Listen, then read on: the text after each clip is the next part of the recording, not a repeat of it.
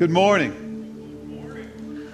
That song has become extremely special in our life, extremely special in our uh, uh, family. Uh, every morning when we get into the car to go uh, to, to school, I take the kids to school on my way to work, and, and every morning we get in the car, the first thing that rings out in the baby seat behind me is my daughter Kendall yelling, Can we hear the song? Can we hear the song? And she wants to hear that song. And, and it's become part of who we are and what we do every morning. It's part of our ritual, it's part of our, our moving forward. And, and we want it to be part of what we do and what we live. And, and the amazing feeling to hear three amazing voices. And I did say three because my 14 year old does sing in the car. He won't sing anywhere else because he's too cool for that, but he sings in the car and he's an amazing singer. But to hear those three beautiful voices meld together to hear them singing out to the Lord and saying, Set a fire in me. Don't just make this a regular day. Don't just make this something that we do. God, give me a direction and push me toward it as hard as you possibly can. To hear those as a father, as a Christian, as a pastor, to hear those things, it's just amazing in your ears. And see, with those, my daughter, my littlest one, she probably has the most attitude to become a singer because she's going to kill her daddy because she has that attitude that she likes being out there and she likes people seeing her and she likes being the center of attention. My other two don't, but she knows singing is amazing to her. It's something she does well, it's something that she wants to, to share and to do. Now, as her, as a kid, she knows what she wants to do when she grows up. My question to you is Do you remember dreaming what you wanted to be when you grew up? Do you remember? Some of us haven't grown up, so we're still dreaming of what we're going to do when we grow up. But, but do you remember those dreams? Do you remember those aspirations? I would bet in a room this size with as many people as we have, we have millions of different things you, you dreamed of when you grew up. Some of us thought about we wanted to be a doctor, a lawyer, a ball player, a teacher, a fireman, so many things that you might have wanted to do that I probably missed a ton of them. But I would say, even though there were millions of things that we wanted to be, there's one common thread that runs through all of those. You wanted to be great at what you wanted to do. Nobody said, eh, I just want to be average. I just be that average person. I'm, I'm just happy to be along for the ride. Every one of you, when you were dreaming and you wanted to be what you were supposed to be, you wanted to be great. You wanted to be the best. I want to talk to you today about going from good to great. How do we go from having just a good life, having a good year, to having a great year? How do we go from just being good in the things that we do and who we are for Christ to being great at who we are and what we want to be for Christ? To be great, one of the things we have to do is we have to have direction. We have to have a good sense of direction. How many in here think that they have a good sense of direction? If I pointed out a dire- or, or called out a direction, do you think within two seconds you could point that way? Well, let's put you to the test. In two seconds, I want you to point west.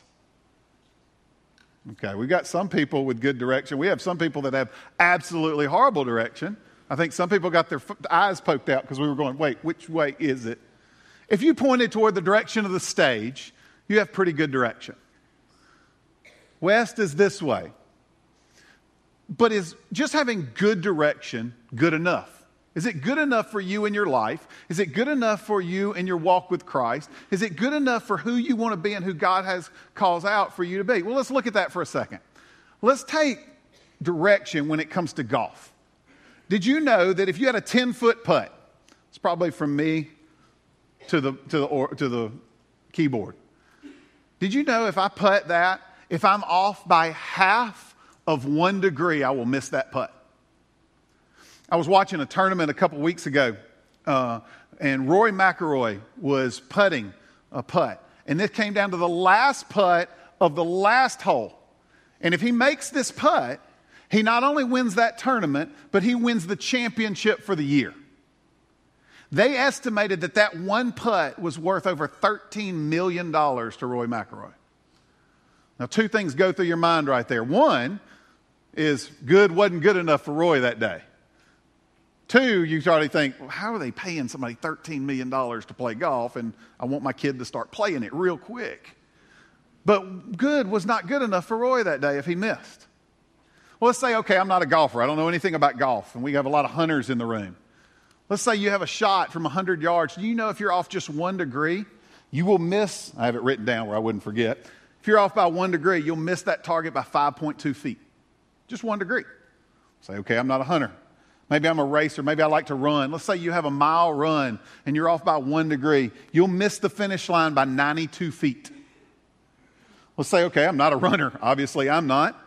I'm a traveler. Say, I want to go to Shreveport. And I miss my direction to go to Shreveport by one degree. I will miss Shreveport by a quarter of a mile. That's just a short distance when it comes to traveling.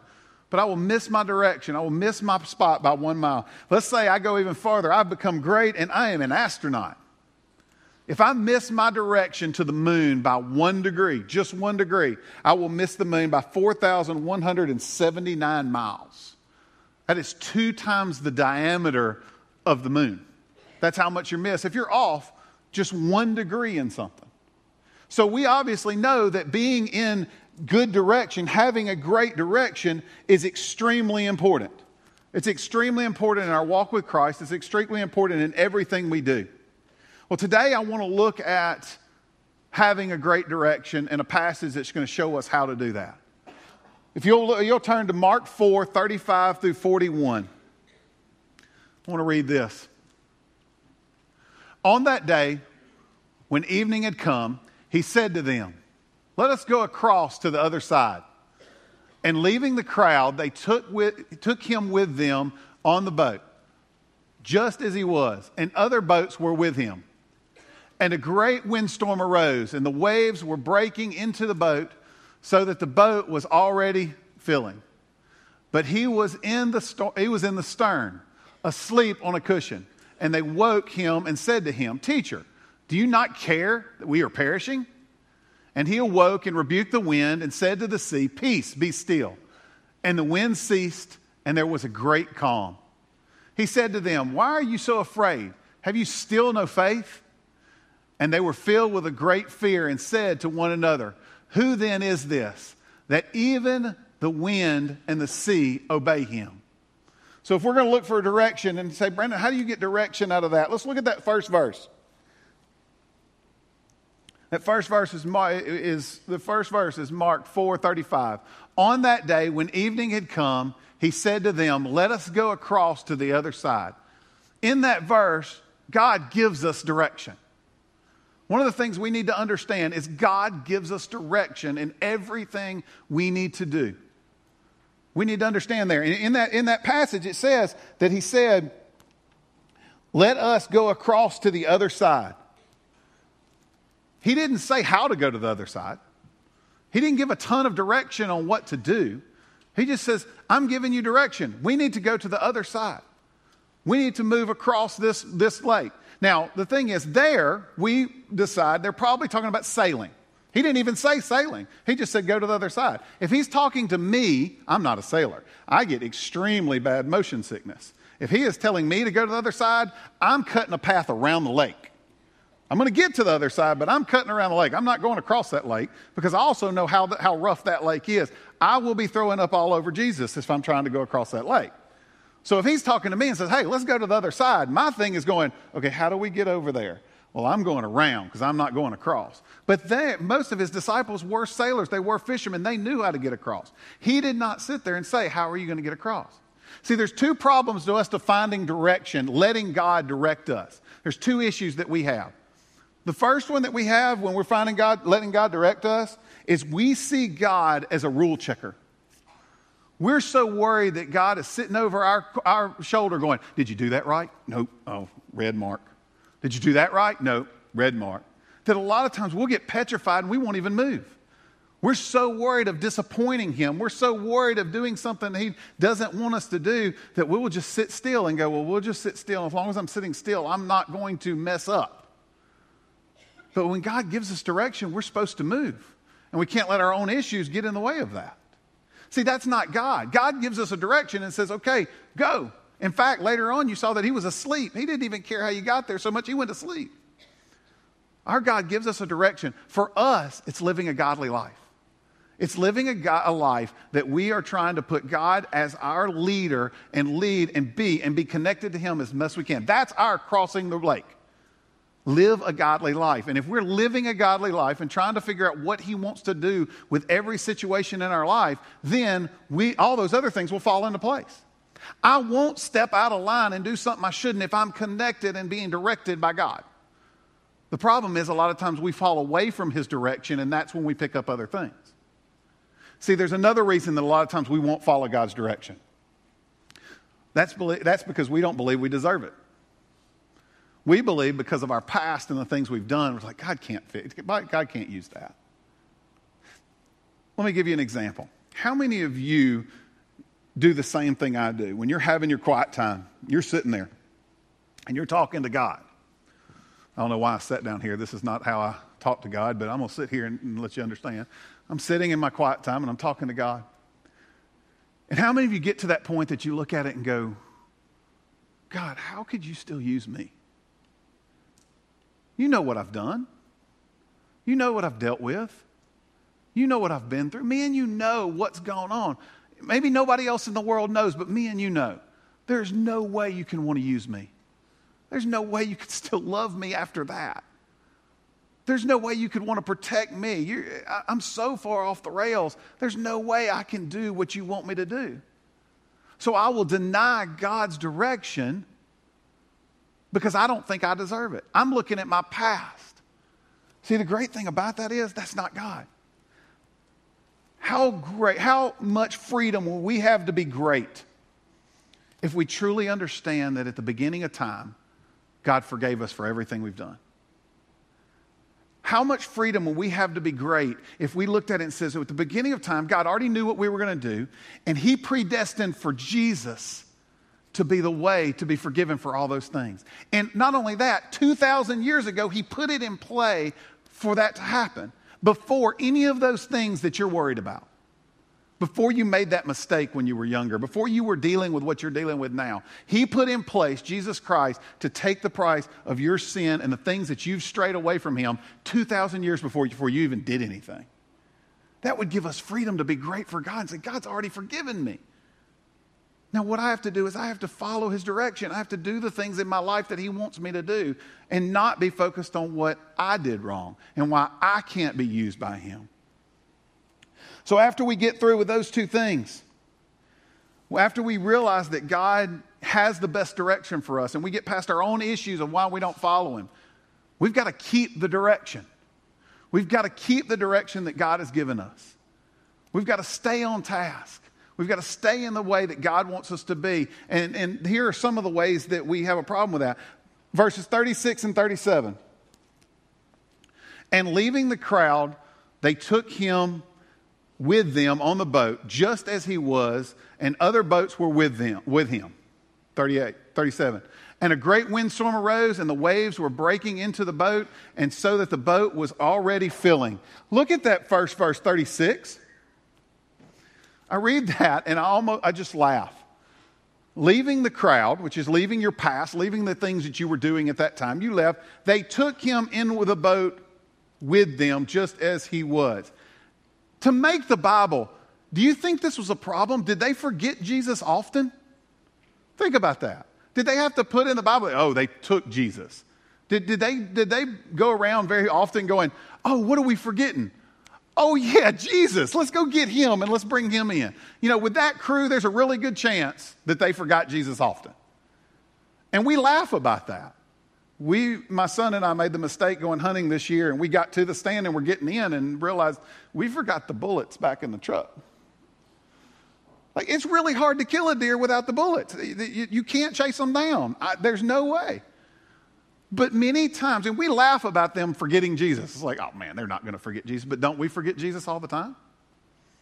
How many times do you make decisions without consulting and being, having Jesus on the boat?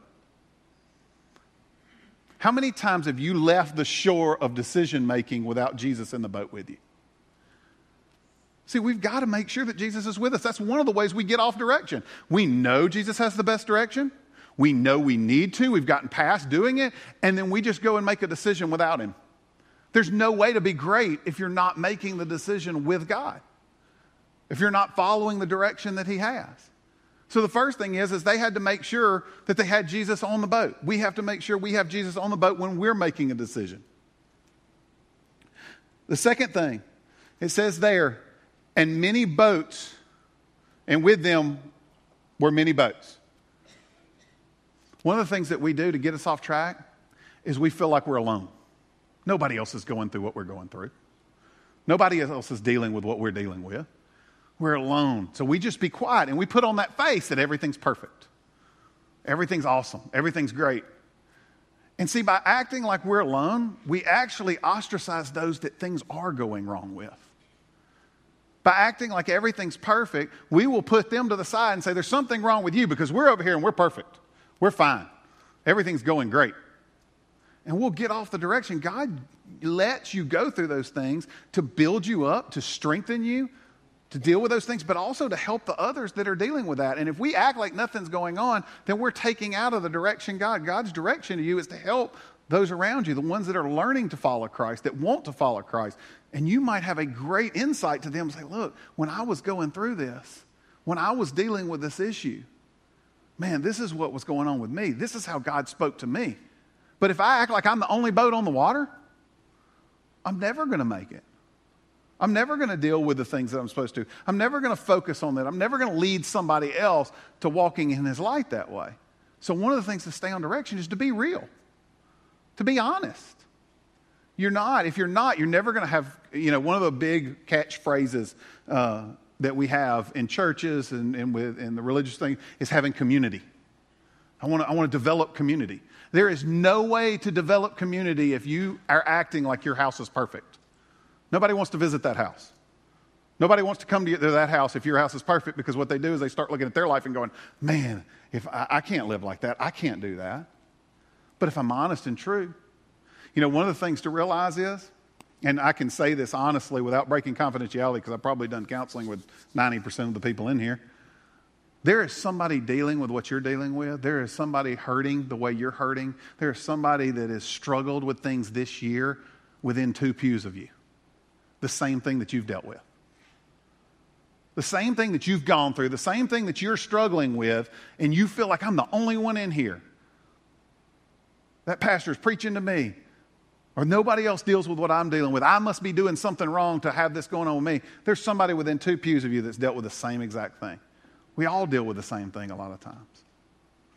The other thing that we do when we look at that with those boats is we cheapen what Jesus has done for us. If I act like everything's fine, oh, everything's great in my life, I'm, I'm doing good, I'm a perfect Christian, everything's going good, then, then what did you, we cheapen what Jesus did for us? We cheapen the fact that he died. The, the, the, the song that we sang, he was the lamb that was slain for us. If we don't have anything going on in our life and everything's perfect, then we cheapen how amazing that was that Jesus died for us. So, one of the ways that we can get off is to act like we're the only one. And in that next, in verse 7, or 37, and a great windstorm arose, and the waves were breaking on, into the boat, so that w- the boat was already filling.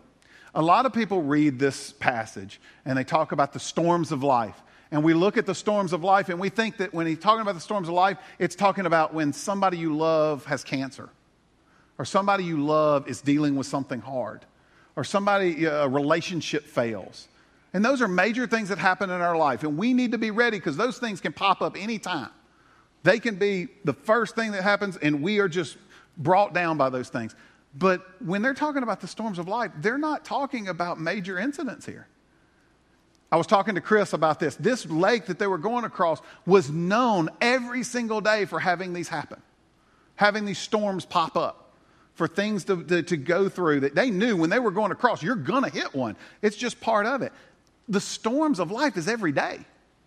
There's no way we can get through life without God's direction because it's hard every single day. But if we look at that storm as, oh, it's only when bad things are happening, what we'll do is we'll put God into that box that, oh, I'll only get him out of that box when bad things are happening. I'll go ask him for help when bad things are happening. Instead of realizing we need God involved in our life, we need his direction at all times because life is hard. Life is tough to get through because not only are we fighting ourselves, we're fighting the world, we're fighting others that are not living for Him. We need to understand that every day is tough, and the biggest thing we have to do is we have to stay involved with Him at all times. There in verse 38, once we realize that we want to be great, that God has the direction for us, we have to keep the direction, and then we need to understand that God is always with us. God is always with us, and He's always where He needs to be. So, verse 38. But he was in the stern, asleep on the cushion, and they woke him and said, Teacher, do you not care that we are perishing? Now, I looked through many translations of the Bible, and all of them said this. They said that he was asleep in the stern. Now, I don't want to read anything in the Bible because there's nowhere else, anywhere else that it says, hey, this is why he was there. But if you know anything about a boat, there's a bow and a stern. The bow is the front of the, of the boat, the stern is the back of the boat. The stern is where the rudder is. The stern is where how you control the boat. See, Jesus was not in the front, sleeping up in the front as the masthead. By the way, the masthead is the big, usually a dragon or a woman or something. And the masthead was just to show who it belonged to, how prestigious it was, how great the boat was. Jesus was asleep in the stern. Jesus is always with us. Even though the storms were going on, even though they were in this situation, and he gave them a task and he wasn't telling them, no, row on this side, no, go this way, no, do that way. Jesus was there throughout this whole time. And not only was he there, he was where exactly where he was supposed to be. Jesus wants us to live a life where he is at the stern, where he is at the rudder, where he is designing where we should go, where he is giving us our direction. He is our compass. He is the thing that we need to be following. And as we're following that, we have that plan of what to do. He wants to start, steer us the way we're supposed to go. The way we get off track is when we start taking our own way of doing things. You look at it and, oh, here's the checklist God has. Well, I don't really agree with that. I don't want to do that. That's going to be hard. So I'm going to do something different. And we steer a little bit off track well, I couldn't do that or I messed up on that, so I'm going to go a little bit off track. Jesus wants to be the one that says, I'm here for you. I want to be part of this. I want to be your direction, and I want you to follow us. When Jesus woke up, he shows us that we need to focus on the cause, not the details. In 39, and he awoke and he rebuked the wind and said to the sea, Peace, be still. By the way, it talks about rebuking the wind, but it never said what he said. Wouldn't you be interested to know what Jesus said to the, to the wind? If he rebuked the, the, the sea, what, what did he say to the wind? But he says, Peace be still. He didn't start bailing water out of the boat. He didn't start looking at it and go, okay, well, let's try this and see what this has. He went straight to the cause, straight to what the, what the problem was. And then after that, he also went straight to the problem again in, in verse 39, or in verse 40. And he said to them, Why are you afraid? Have you still no faith? He went straight. He says, The problem here is not the storm that's going around. It's that you have no faith that I'm going to take care of you. You have no faith in this situation. You're looking at the storm and you're looking at what's going on. You're looking at your day to day life and you're not looking at it and going, well, Jesus is with it. I'm following Jesus. I know that if I have faith in Jesus, that I'm going to get through this storm. I'm going to get to the other side. He's going to take care of me. So when he woke up, he dealt with the call. So when we're dealing with what's going on in our life or the direction we need to have in our life, we need to be focused on not what's going on around us, but are we connected to the, to the compass? Are we putting God at the stern where he is, he is leading our boat? Instead of looking at it and going, well, she didn't do this, or he didn't do that, or that is not going right in our work, or that is not going right in our family, or that's not. It's like, do I even have him at the stern? Do I have him leading my boat? Is he the compass that we need to have? We get focused on everybody else and everything else that's going on instead of understanding, do we have direction from him? And the last one is the last point we need to constantly be reading our compass. We need to be constantly connecting to Him. I was talking to Josh this week, and one of the things Josh gave a great insight, and he said, Hey, we don't ever know for sure when the storms are going to come. We know they're going to be every day, but we don't know exactly when it is. So we need to be read up. We need to be connected to that compass that all times, at all times, we will always be following Him. So when we go into that storm, we're already on direction, not off and try to re steer. Some of the ways that we can do that, if you want to have a great year this year, the first thing is you need to have fellowship with Him. How do we have fellowship with Him? Reading your Bible. How many of you felt like you had good quiet times this year? How many of you felt like you had great quiet times this year? See, some of the things about us being great is we're not connected to the Bible. We're not connected to Jesus. We're not connected to Him. We're not fellowshipping with Him and not reading our compass enough that we're going to even have great. If we don't have great direction by Him, it's hard to have great years. So we need to be reading our Bible, reading it with the understanding of what is it trying to say to me? What is the compass telling me to do? I don't just look at the compass go, yep, a compass. I look at it and go, which, which direction's the compass going? What does it tell me to do? Where am I need to go in my life right now? And if I'm connected to Him, all the other things fall in place. Your prayer life, being connected to God, listening to what He has to say to you. What is He doing? What is He saying? Where is He directing you in that case? So your prayer life. Then the second thing is, is your church life. This is an ordained place by God that we are here to teach, to instruct, to love, to cherish, to care about you. And that's the type of church we want to have. We want to have a church that's a church for sinners, a church for the people that need to come and get back where they need to be. And that's where we want to have you. So, your church life have you invited people to church? Have you been here regularly? How can we expect to be great if we can't even say we haven't had the direction of God on a regular basis? And then the fourth thing, or third thing, is evangelize. You want to be connected to God? Tell people about God. You want to lead a godly life?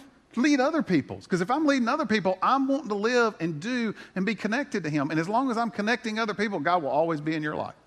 He will always be connected to you because if you're doing the work that He wants you to do and winning others to Christ and bringing them to the altar so they can have that relationship with Christ, He's going to be involved in your life at all times. So to have that direction, you not only have to do that, but you have to evangelize. So when we look at our life today, can you say you had a great year? Do you want to have a great year?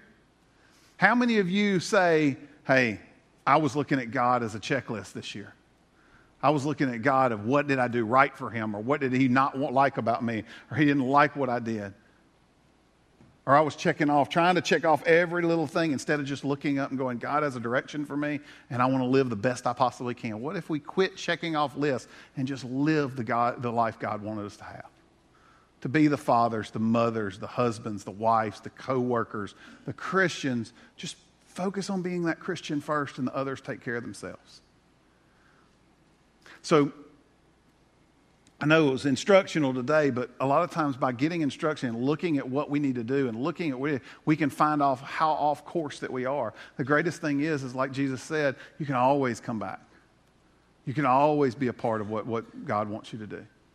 So if you've come today saying, I've got to have a great year, I want a great year, I want to be what God wants to be, first thing you have to do is realize I need His direction and I want His direction, and the way to do that is to get straight with Him. So when we open the, the altar up here in the front, you got a few options. Number one, you could just come and pray for your year. Rededicate your life to God that you want to have. I want to have the greatest year I possibly can. I'm going to do everything I can to connect to you, to be who I need to be for you, and to walk the way you want me to walk. Maybe you say, hey, I don't even have a connection to God, so I need to get that straight. We're going to have ministers at the front that would love, love to talk to you about that. And the greatest thing about that is you can step out with faith because there are members in here that would love to see you walk down. You don't have to be ashamed. It would make their day to see somebody walk down and to get right with Christ because they know how important that is. They know how amazing that is. So if everybody could stand, bow your head, and just pray. Ask God, Am I following you? Don't try to decide yourself. Ask God, Am I following you? Am I following you the way that you want me to follow you? Am I doing what you want me to do? Am I living my life to have a great life for you? If you can't say yes, then you need to get that straight today.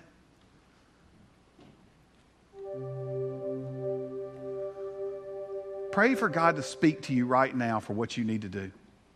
Pray for God to inter- intervene in your life and give you direction of what it needs to be.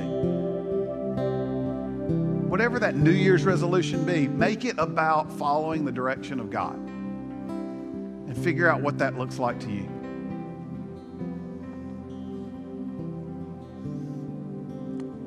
The altar's always open to come and pray to get where you need to be. Ministers will be up here to talk. If you feel like you need to walk forward, come forward.